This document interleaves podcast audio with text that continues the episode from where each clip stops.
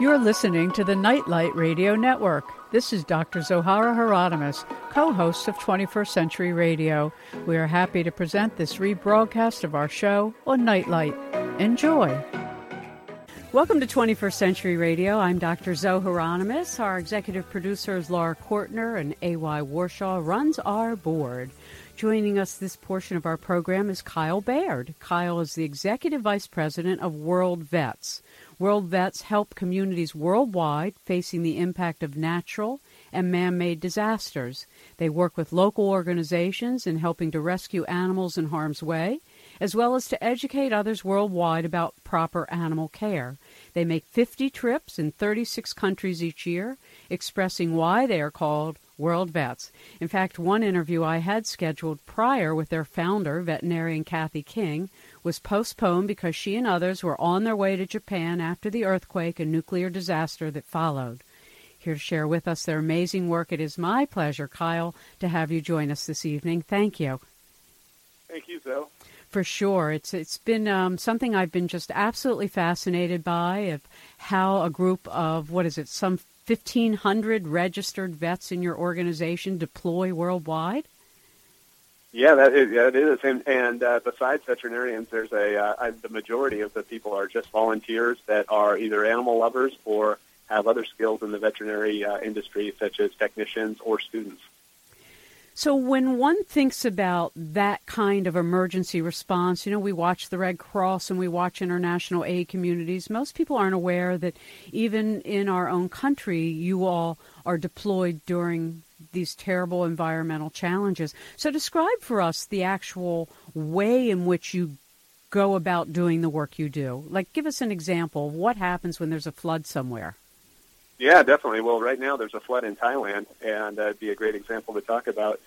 Uh, so when we when we start hearing that there's uh, you know the, the flood has kind of been uh, something that has sort of come upon us uh, slowly, and it was nice for us. Uh, we we had time to prepare, and what we try to do is uh, get uh, someone out there on the ground as soon as possible. We have uh, two veterinarians and a first responder out there now, and we send them with as many veterinary medical supplies as we can and uh, and then we try to keep the shipments coming. And I think one of the things in, in developing countries, when you have a disaster like this, uh, you know, there's not as many veterinarians as there are here in the in the United States, and uh, so every hand that that can help and every uh, every medication that we can get to them is of real use. When, for instance, I know during Katrina, it was probably the first time Americans really saw the consequence of animals being abandoned and and then you heard afterwards people saying I will never leave my home again without my animals and I understand there's been a change in some way in policy but what what so let's say so you put now as an example in Thailand you have your first responder on the ground they're sent over with medications but what kind of environments do you how do you go about actually being of service I mean it's so yeah. mind-boggling the scale of the tragedies that ensue how does a group of volunteers who sometimes don't even speak the language show up and, and start acting as a rescue force? Right, right, exactly. And I, I think in there, the news is saying right now that there are something like 60 to 80,000 dogs that are just loose. And uh, we've, uh, we've seen pictures, there's some pictures on our Facebook page and on, on our website where dogs will just find high ground and there'll be a whole group of like 100 dogs hanging around one area. Um, and so, you know, obviously with, with that kind of number, we can only help help so many. And uh, there are organizations over there in in Thailand uh, as well, and we try to work with them. And we're kind of the, the muscle behind what they're doing. We get a you know get the supplies to them, and then get our people out there and uh, and and try to work as a team with, with uh, the people that are already there and and on the ground and know the area. So, for you had mentioned, you know, that I know that you're not a vet, but that you were drawn to this work. How did you get involved?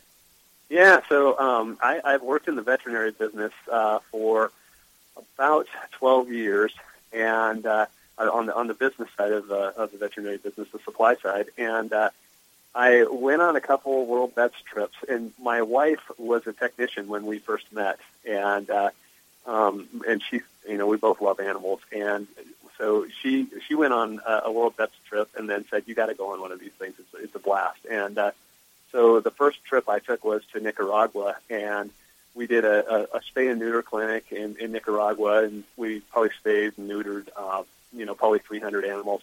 And I was hooked after that. It was, you know, seeing the people, you can tell that people love, they love their pets just like we do here. Um, and they, they don't know what, what they, you know, how to treat them. Um, they don't have access to uh, flea medications, anything like that. So a lot of times you'll see animals that are, are real thin. Uh, they they have fleas all over them, and, and those are things that we can we can help fix, you know, really really uh, right away and make a real good impact on that. Uh, so, and then we've done uh, another one that that was a, a great one. I uh, uh, both my wife and I we really love donkeys, and uh, in Africa. Uh, they they use donkeys. Uh, uh, they still use a donkey for a lot of work that they do. They use them for carrying water, uh, carrying, uh, you know, pulling wagons, uh, whatever whatever kind of work that you would do with a wheelbarrow. And they, I would say that that uh, uh, Africans maybe have the, the same relationship with their donkey in general that we might have with a wheelbarrow. They look at it, a donkey as just a tool, and because of that, a lot of the donkeys are abused or malnourished, and uh, they, they have areas where they're just, you know, like they they hook them up and they use a rope to hook them up to a um, to a couple of buckets, and the rope will rub back and forth on their back, and it will cause this big wound. It never gets treated, and uh, you know it it it, it, uh, it gets to be a pretty rough situation for that donkey. So we were able to go down there and uh, do that, and we're really working on starting a whole a whole new trip uh, for where we can get a bunch of veterinarians down there, a bunch of students, a bunch of technicians to really massively take care of these donkeys in the area. But so. you're also describing uh, a cultural difference. I mean, I know that in Nicaragua, where you mentioned you have a spay and neuter clinic, uh, that in Central America or in Latin America especially, you know, they, they won't let dogs be neutered. The men down there, at least not the male dog, they'll spay the female, but they won't neuter the male and and so I imagine in each culture there's a different attitude about animals than some of us have. You know, there's some Americans who will abuse an animal just like anybody else will abuse an animal somewhere around the world. But so how do you deal with that when there's a real cultural difference between looking at an animal as just a utility, like our unfortunate scientific medical labs do. They just look at it like it's a thing with no conscience, no feeling, no no life rights just because they're they're not human. I mean, so how do you go about addressing that? Yeah, um, well, you know, so I, I, I, I've definitely got to echo what you say with that. You know, in uh, in Central America, the, the, the cultural thing down there is this sort of uh, machismo, and uh, I just find it hilarious when we when we go down there. Uh, probably, you know, if we do uh, 300 sterilizations, 290 of them will be uh, spays. Because, right, they'll be female dogs. Yeah, because the, the men, and, and then the, when you think about a spay, a spay is like a real surgery, where a neuter yes, is, is. is way less invasive, way easier to do. Um, but it is such a cultural thing. The men do not want that that dog to uh, to, to you know to be not be intact, and and I, it, it cracks me up because you know a, a, an unneutered dog is more likely to roam. There's I mean there's all these reasons that it would be great to, to neuter them. Well, and, the female uh, can only so, be impregnated once with a litter and then impregnated again, but a male dog can go and impregnate a hundred dogs. I mean, it's, exactly so idiotic it. exactly that it. it's so, so, so. You know, we know that nothing is going to change overnight, and it, it, it's a slow change, and and um, so uh, we really we really try to educate them uh, on, you know, I think our priority is really instead of try, trying to change that culture, you know, if, if we can spay dogs, it's, that's a, a really big thing too. We, and, and we just try to work within the culture and do the best work that we can. And, um, you know, I think over the long term, some of these things will change. You know, with the donkeys, um, that's one too, where we think that if we start in the schools and start with, with kids, and talk about uh, respecting animals and uh, that that uh, kindness to animals is, is a positive thing. Um, we can we, we think that we can really change that. You know, and again, these are really long term propositions, but that's what we're about. You know, we, we, we want to be doing this for a long time. We want to be around and, and really turn this into an organization, an organization that really helps a lot of animals over a long period of time. So, for instance, going back to Katrina, did mm-hmm. you all have um, teams deployed in Louisiana and elsewhere? Yeah. So, in, during Katrina, you know, um, we did not, and because uh, you know we're we've been a kind of a rapidly growing organization. We were founded in 2006, and, and when Katrina, so typically, uh, you know, we were founded with uh, international veterinary uh, projects in mind, and we're to do a, a, a U.S. based one. There's a lot more moving parts, mm-hmm. and we, we wanted to make sure that if we got involved, we did it in the right way, and mm-hmm. that we didn't step on other people's toes. Um, and, and we think that we we have the infrastructure now to uh, to respond to uh, a U.S. disaster. But it definitely at the time when when Katrina happened, we didn't feel like we did. Mm-hmm. Uh, so it's, you know, it, it, it, it is a lot more complex situation in the U.S. where uh, you know, with, with Japan and with Thailand. I mean, the, the, those are just people looking for help. And with Japan, you know, we were able to ship um, a, a, a whole, you know, couple um, a couple train load or a couple uh, you know shipping container loads of product, food, and and, and medical supplies over to to Japan, and um, it, it, you know that that was a huge amount of product to get to them. I don't know that anybody else got more over there for for us. It was strictly veterinary, and uh, you know that was a really big help to, to them. And uh, you know we didn't stop right. At, you know I think the news the news media you know they kind of stopped covering it. You know a month afterwards, um, but we're still st- we're still sending stuff over there because we know that you know there's still there's still loose dogs. There's still dogs that are unclaimed. There's you know uh, they, they still need our support. And and what happens after a natural disaster in another country? And there are all these animals. Do they just start euthanizing them? I mean, do they just start killing them all? Yeah, uh, know, I don't know.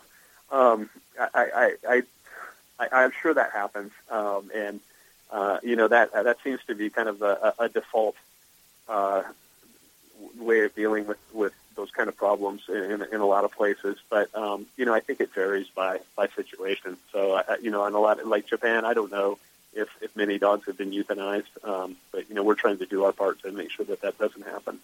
And and so then your goal is education and assistance. Uh huh.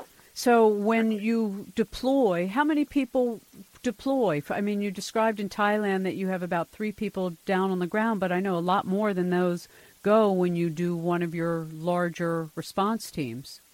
Right, right. So a typical response would be um, uh, 20 people, and uh, that would be a typical team that would do a project. Uh, you know, 20 to 25 actually, and and uh, um, so you know this with what's happening in Thailand right now. Um, you know, we're just getting you know, our, our, our news back from our people that are down there, and we don't even know if the infrastructure is there to handle a whole team.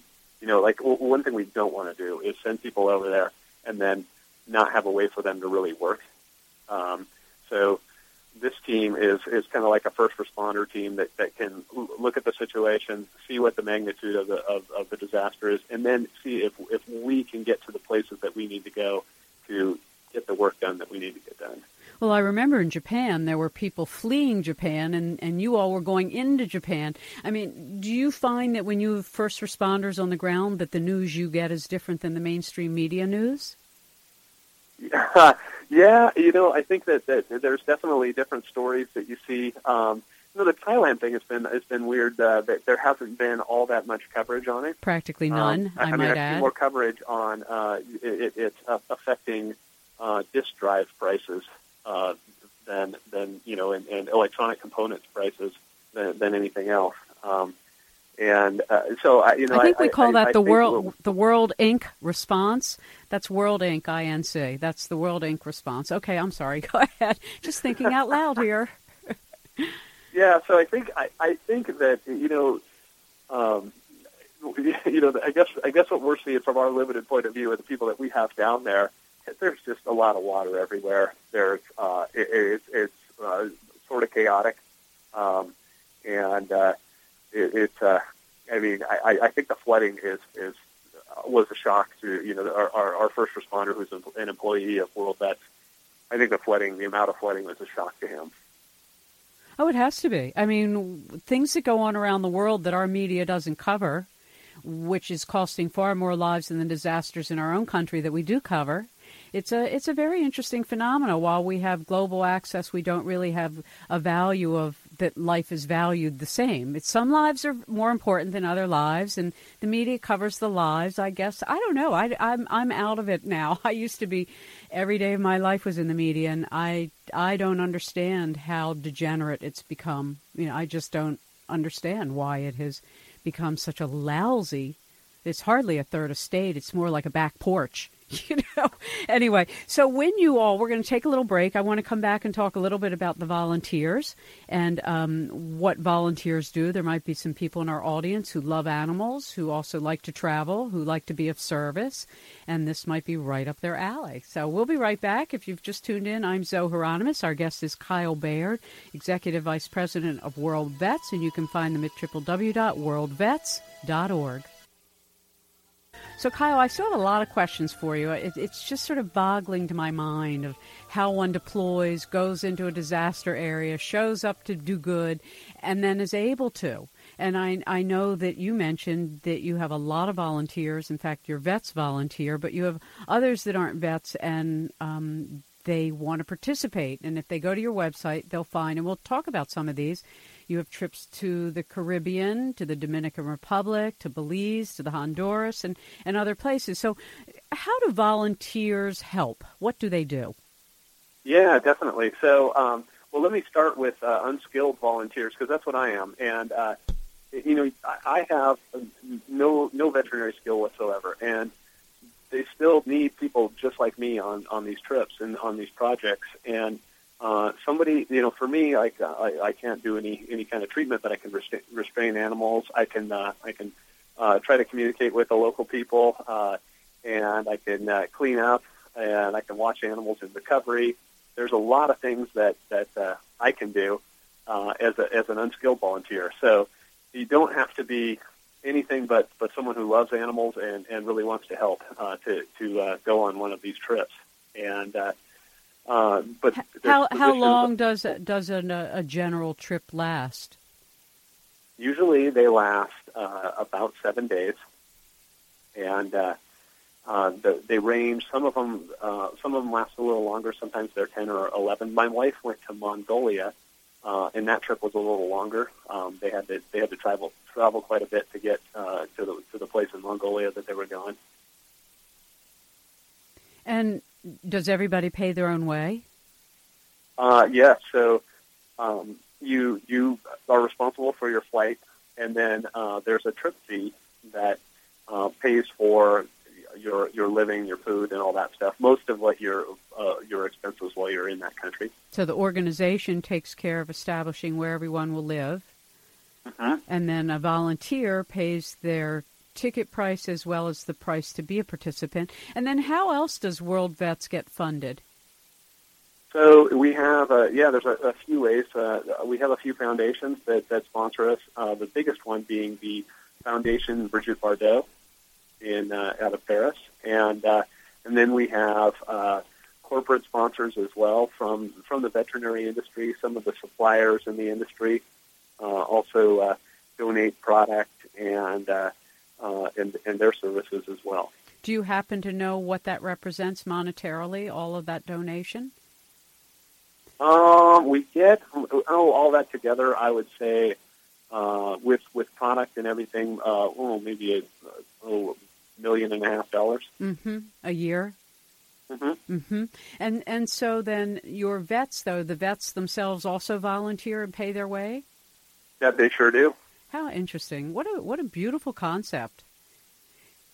And when... yeah, it is. It, it, works really well, and I think that you know, from a standpoint of, of someone that is a, a, a that is you know volunteered on the trips, you you really feel like um, you know you could go take a vacation somewhere and enjoy yourself, but this is about doing something. You come back feeling really good. You worked hard uh, during the trip, but you got to see a really cool country, and then the, the things that you that you experience on a trip like this with the local people are things that you would never experience. Uh, we went to uh, to Ecuador and and, and uh, the Ecuadorian people, we got to know them so well, and we got to, you know, we actually got to build relationships with individuals there, and you know, people would come in and uh, and, and to the to the clinic, and we, you know, they'd be there all day, and you just hang out with them, and and and uh, just it was just the best, you know. And everybody, they're all people that love their pets, you know. So we have that bond in common, and it just uh, it's it's a blast. It's it's something something real unique and and real fun to do.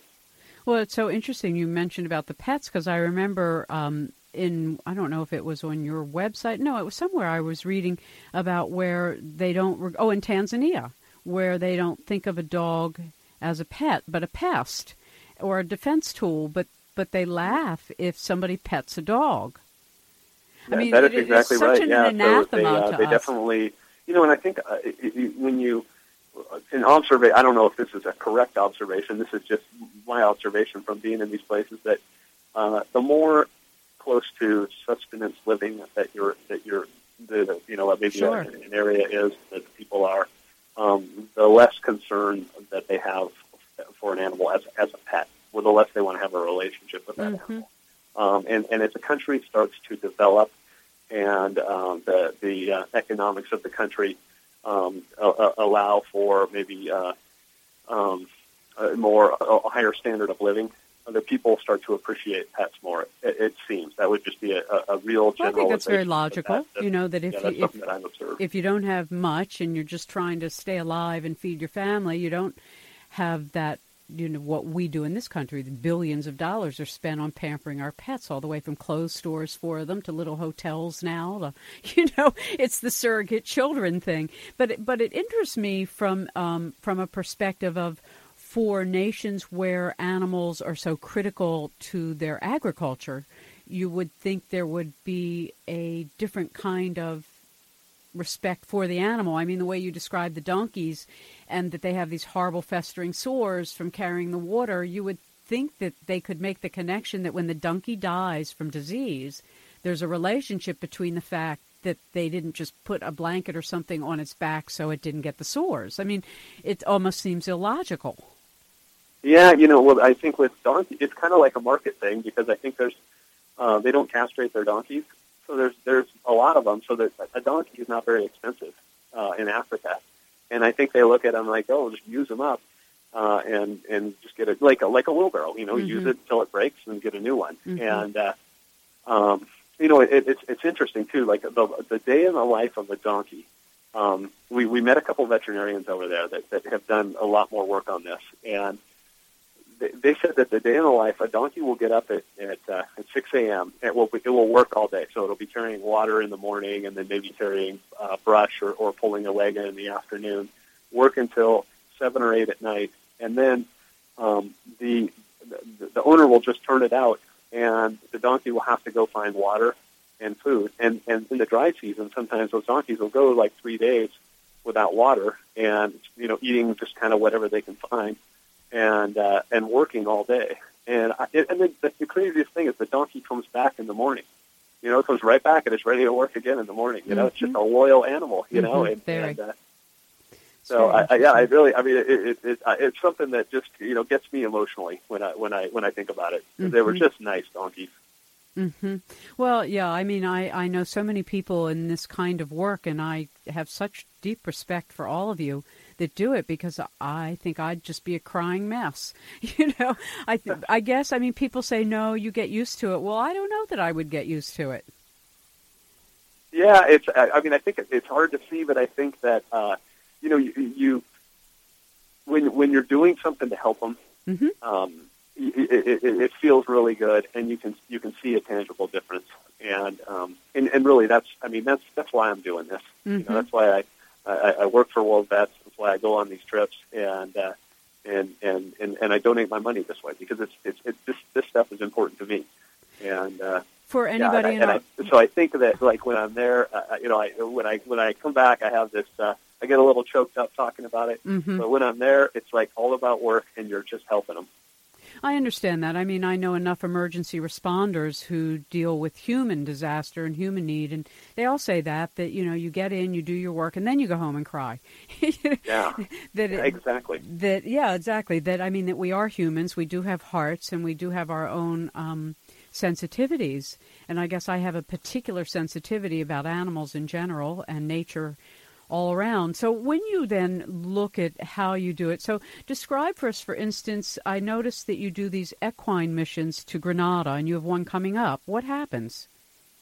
Yeah, so um, well, so Granada, it, it's a very interesting town. So they're um, one of the primary modes. I mean, there's about 100,000 people living in this town, and their uh, the primary mode of transportation is still horse. And so there's like 4,000 horses in this town, which is a, lot of horses. And uh, they, you know, they just don't have access to um, to to any kind of veterinary care. So we will uh, we'll go down there and we go two to three times a year. So they know we're coming. Uh, they know where we go, and we set up a um, you know, a, a, a, an area where we can work on the horses, and people just bring by their horses, and, and we'll treat them for whatever they've got.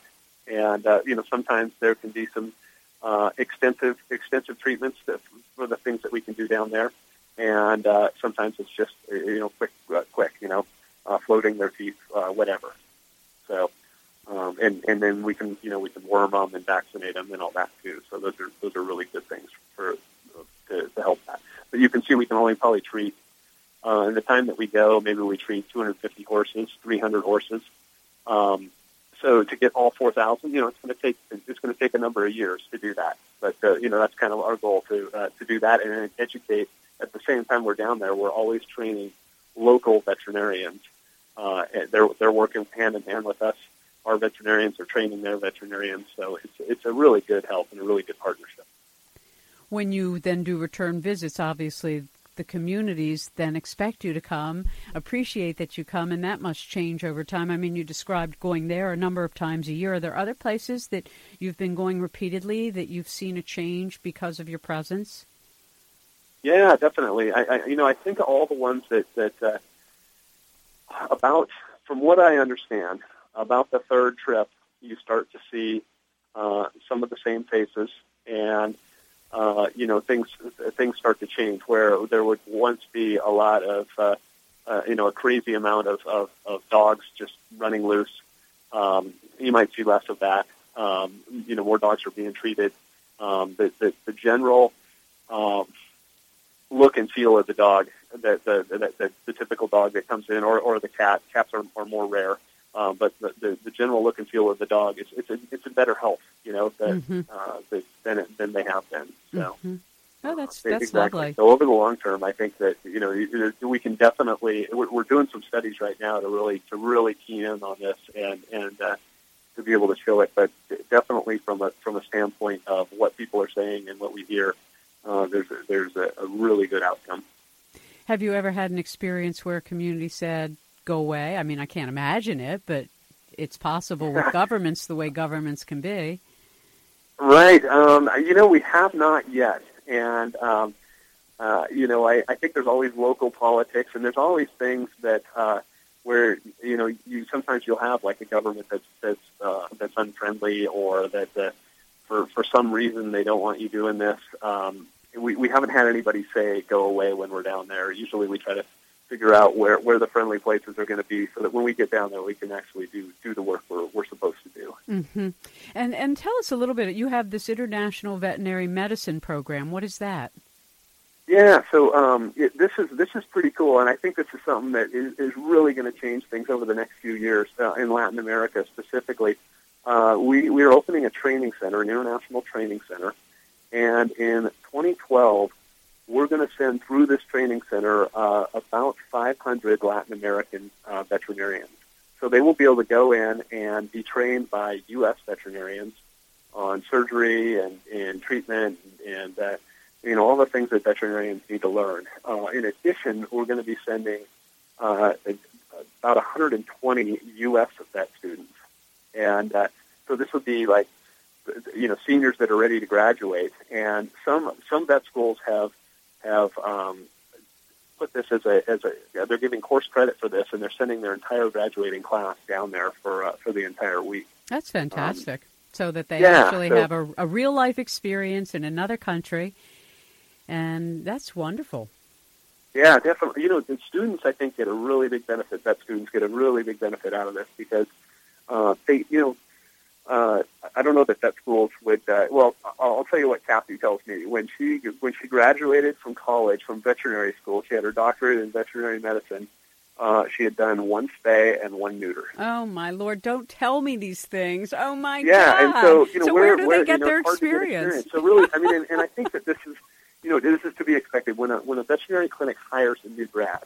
The veterinarian knows that they're going to have to train train that new vet grad from the ground up on surgery techniques and and those things. They don't do what like other people do. They don't then go like you do in the medical community, where you have residency as a surgeon or residency as an orthopedic whatever. They're less common. They do have uh, residency programs, but they're they're much less common. Usually, it'll Oh, just be a, a student will go graduate and they'll get hired at a vet clinic, and and that's their residency. Well, that is a big surprise. so I, Yeah. that's really interesting. So it wouldn't be real good to go to a new vet then, not a young Well, one. I don't know that it's not good. It, it's I think that the new vet. It's usually they have a good system in place um, for for a, a veterinarian to be trained. Mhm. So you're going to have the experienced veterinarian standing in helping out. I see. Uh, I don't think they just turn them loose in a room and say, "Hey, spay this cat." Um, I don't know. so, I'm you know, going to have to they have now. I think for the future. I'll just Uh, you start know, asking. everybody, The, everybody in the industry, I think, really cares about animals. But oh, uh, that's true. what this does for the students, though, is gives them a little more experience in that area, and hmm um, and I think you know it, it, it's uh, it's something for them that that I mean it- it's so funny. The students they love this because this is a huge chance for them to to do what you know they've been studying for how many years to do this, Yeah. and they finally get a chance to do it. So it's a really really cool opportunity for them. It's very interesting. Well, look, we're going to take our last break of the hour, and then we'll come back and take a look at some of the other upcoming trips. I'm interested in that Pacific Partnership, the collaboration with the U.S. Navy on board ships. So we'll talk about that. If you've just joined us, you're a lucky listener. Our guest is Kyle Baird from World Vets. You can find them at www.worldvets.org. World Vets goes around the world and they really help all sorts of communities in times of disaster and in times of good keeping when they do a lot of education. And so I mentioned before the break, Kyle, that you have this amazing upcoming partnership, the Pacific Partnership, which is a collaboration with the U.S. Navy on board ships. Tell us all about that. Yeah, so um, this is something we've done for, for a few years, and this is a really cool program that the, the U.S. Navy does. Is that uh, uh, they they send out a, a- humanitarian aid ship, and uh, they um, this year they're going over. Um, oh, I'm trying to think of it's going to be in in uh, kind of the the uh, Southeast Asia area, and they stop at. uh, You know, I I think the the locations haven't been finalized yet, but they stop in, in several locations. They'll stay there for a couple weeks, and they'll do humanitarian aid, whatever whatever that area needs. And uh, um, they've done everything from uh, you know build a, a, a hospital, uh, upgrade buildings, um, you know help uh, do do they, they send doctors, dentists, uh, so they'll do treatments on people and all that. And along with that, um, they have a veterinary team, and we we provide the the uh, volunteers that are part of that veterinary team, and uh, it's it's an awesome experience for for the right person. Um, and I, I think what you know what what happens is uh, you, that person you know some people uh, stay on the whole trip, and it's it's about a uh, two to three month trip where you're on the Navy ship or you're on the uh, you know on on uh, whatever in whatever country that that they're in, and you'll work all day, and you'll be back on the Navy ship at night, and then you you know when they take off, you take off with them, and and that's like you're like you're part of the ship. How interesting. Yeah, it's really, really cool. And I mean, the Navy has been a, a really, really great partner for us too. They've been they've been so good about helping us get supplies to places that are hard to get supplies to. Um, you know, that's one of the biggest issues is you know some of the medications and stuff that we ship. Um, there's always there's always issues getting it through customs or or, or just shipping it to to uh, you know to uh, some of these countries, and the Navy has has really helped us out. They'll take a pallet for us and they'll put it in, and and uh, uh, and they can just deliver it. Uh, it takes a little bit of advanced planning, but we can get supplies to places that need it in, in a real, really great way with them. Now, given that World Vets does so much when disaster strikes, I also see on your website that you teach people about disaster preparedness for your pet. And and that there's very special needs for floods or earthquakes or hurricanes or droughts. They're different, like they are in different parts of the world that you all prepare for. So, give us a, a few tips about preparedness for our pets. you know, uh, so I would say for for uh, for me, I, I I probably would not be qualified to give any good tips uh, for that. well, then let me start. Keep some extra food on hand. yeah, yeah. you know what? You you are much better. You're, you're probably so much better at preparing for this than I am. I, all I try to do is make sure that the smart people are in the right place at the right time. And and and uh, so yes, what what are the ways to be prepared for these? Make sure if your animal takes medicines to have extra on hand. And of course, when you're storing food and water for yourself, you think about your animals as well. That's simple enough. You know, it's very interesting. I've worked with so many people who work with animals who have been traumatized and animals who are being, you know, brought home from shelters or animals who have been shipped around from shelter to shelter. And one of the really easy things to do is the same thing you do for preparedness in your own household, which is when animals, as an example, just come home from a shelter for the first time, it's really important to give them a space where they know they're safe a safe place. And for a cat, it might mean an elevated place on a bed where nobody can get to it, but it has a blanket or something it can hide under. I mean, it, it takes just not a lot. It just takes the mindset of making them feel safe. And I think the same thing in a disaster. Whether you have children or family members or animals, there's an element of safety that is just in terms of common experience. So, if, for instance, your basement is where you go when there's some disaster, bad storm, then you want to be sure that where you have a place in your basement, if you have a dog, that there's a dog bed or something it's familiar with. It's bad, you know. So I think some of it's just common sense that maybe for women it's very easy because we nurture people all the time, and nurturing an animal is no different. You have to make them feel safe. So looking though at your job, how how do you work as a vice president of all these teams? What specifically are you responsible for? Yeah, so uh, you know we're a pretty small organization. We're very lean. Um, you know, we, we try to be uh, very efficient with uh, with donors' money. So everybody at World Vets does a little bit of everything uh, to to do this, and uh, so uh, a lot of things that that uh, you know I, I, I kind of fill in as needed in in uh, in a lot of places uh, when it comes to you know helping helping uh, get the teams put together. Um, some of the communications uh, and and and those things, and then a lot of the, a lot of the stuff that I I'll tell you that my biggest push um, is to work with the vendors in in the veterinary industry to get them to donate product mm-hmm. and, uh, and and to, you know get them to donate the things that we need. You know, and and uh, you know they really want to help, and uh, they you know I think that it's it's a, a question of having us you know, tell them these are the things that we need right now, and and uh, you know, a lot of companies have have been really great, and they've stepped up when when we needed it to, um, and and given us product and and uh, uh, or or uh, uh, they've done cash donations that have really helped us finance some of these things.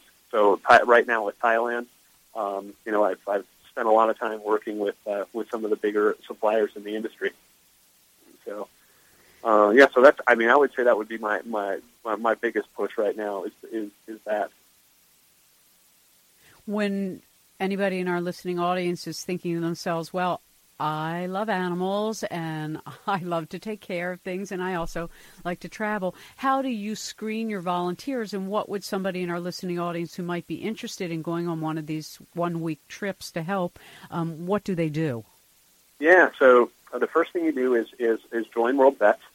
So, and it's really easy. If you go to our website, uh, we have a uh, Join World Vets button, and uh, you you enter in your personal information. Um, there's an annual fee, and then uh, uh, and then you're joined, and then uh, you you can sign up for any trip, and um, each trip on our website shows if uh, what you know what spots are available, and uh, you can just look around and, and we post new trips uh, every so often. And as a, as a, a member, you automatically get an email when uh, we post a new trip. And if you are a person that, uh, you know, if you're a, say you're a veterinary technician, uh, you can definitely, you know, def- veterinary technicians are the positions we need the most. So um, really easy to get uh, to uh, to get on a trip. Um, students, uh, you know, the student positions fill up fast. Uh, veterinary positions fill up fast, so you, you'd want to be on top of that. And then the the uh, unskilled people, those positions, uh, it, it just depends on the trip. Those sometimes fill up really fast, sometimes they don't. So if you look around on there, you can kind of see what's open. How many people all together? I mean, I remember at the start of the interview, in looking at the different numbers, you have 1,500 registered vets. How many volunteers? Uh, total, you mean, well, we have we have just about the general public members. What? Do, I'm uh, sorry. What did you say? 3,600 members. Oh, wonderful. Yeah, yeah. So we've got a we've got a good uh, a good membership base, and and gosh, I don't you know I don't know the number of total volunteers that we've sent on uh, that have actually gone on a trip. Um, I, I, I don't I don't know that offhand. It's very interesting, though. I mean, you all have grown really quickly, and you go all over the world. How has this work affected you? I mean, you described how you went on a trip with your wife, who's a vet technician, and you got hooked on it, and now it's your life. But are there any stories you want to share with us that are particularly dear to your heart? Yeah, you know, uh, I, you know, there's a I, I have I have thoroughly enjoyed uh, every every trip that I've taken. Um, I would say that that. Uh, there is, you know, the, the some of the most enjoyable people for me were the were the Ecuadorians, and uh, the the Ecuadorians. We we we work in a town, kind of a mid-sized town in Ecuador, uh, called Ibarra, and uh, we we set up the they kind of have like a YMCA type of of uh, a building there, and that's where we set up, and and uh, the people would come in, and and they and they had this kind of this courtyard, and they'd sit in there with their pets, and we give them a number, and or and then and then we we take their names, and so I'd have to go out there and call people's names, and I and and I would just butcher their names, and so they were all laughing at me, and and uh, you know everybody there was laughing and joking around, and and and you know there's old ladies that uh, you know they just stay all day, and they they'd help me with the names, and so it was just it was a blast, and like the people would.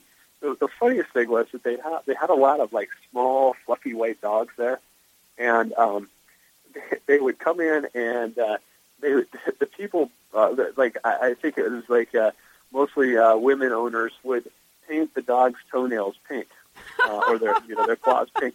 So they come in with these pink claws. It was just the funniest thing in the world. You know, they just loved them. You know, and uh, um, they were they were some of the funnest people to work with. And uh, you know, and, and there's a couple guys that came in. This one guy specifically, he was this real tough looking guy. You know, he had the, he had sunglasses on, and he was kind of a macho guy, and he had two schnauzers. And he came in with those schnauzers, and he, I mean, he loved these things, you know. And it was like, like you could see, like the tough-looking guy had this total soft spot for mm-hmm. his dogs, you know. And, and uh, I, I, I really, I, I love that guy. He was just, he was really cool. And I think he got, you know, in fact, I remember he got one of his dogs neutered one was a male, and he got it neutered too, which showed he was a real man. Mm-hmm. Interesting. So, do yeah. people also bring like their roosters or their hens or their sheep or their goats or? Yeah, definitely. So, yeah, we'll treat anything, um, and, uh, and and and a lot of it depends on you know what we're what we're you know what kind of area we're set up in. If mm-hmm. it's a mm-hmm. more rural area, we definitely start to see um, you know any any kind of animal. Um, and then we have we've had some uh, like we had a mission in Haiti that uh, was a uh, specifically for livestock. Mm-hmm. Um, and so, and then the one my wife went on too in Mongolia, that was a very interesting one where um, they they worked on camels, yaks, and goats. Mm-hmm. Well, that um, makes sense. That's what there. they have. Yeah. And, yeah, and and you know, most. By the way, animals, have you ever seen that beautiful film called Weeping Camel? Oh, you must get that. Okay, write it down. That. It's called Weeping Camel. It's a documentary about the Mongolians and their camels, actually. It's an extraordinary film. It's a foreign film. Of course, the good ones are all foreign, but except for Woody Allen's, anyway. all right, we are almost out of time. Anything I didn't get to for you? How about a phone no, I number? I think we covered everything. I think we covered everything. I could talk about this for another hour. Well, what about a phone number, Kyle, that people can uh, call? Uh, phone, uh, you mean a phone number for World Vets? Yeah. Yeah, let me give it to you. It's uh, 877 688 8387. And, and Zoe, can I repeat that one more time? Sure, I'll repeat it for you. 877 688 8387. That's a lot of eights. That's transformation. That's wonderful. Well, I want to thank you, and please give my regards to Kathy, the founder, and um, You all just do a beautiful job, and it makes my heart happy to know that there are people like you doing this great work. Well, Zoe, thank you very much, and, and really thank you for getting the message out there. And, and uh, we, we love animal lovers. Uh, so, so thank you so You're much. You're welcome. Thank you all, and good night to you. 21st Century Radio is produced by Hieronimus and Company. Our executive producer and research assistant is Laura Kortner. Our engineer is Anita Brockington, and I'm Dr. Zohara Hieronimus.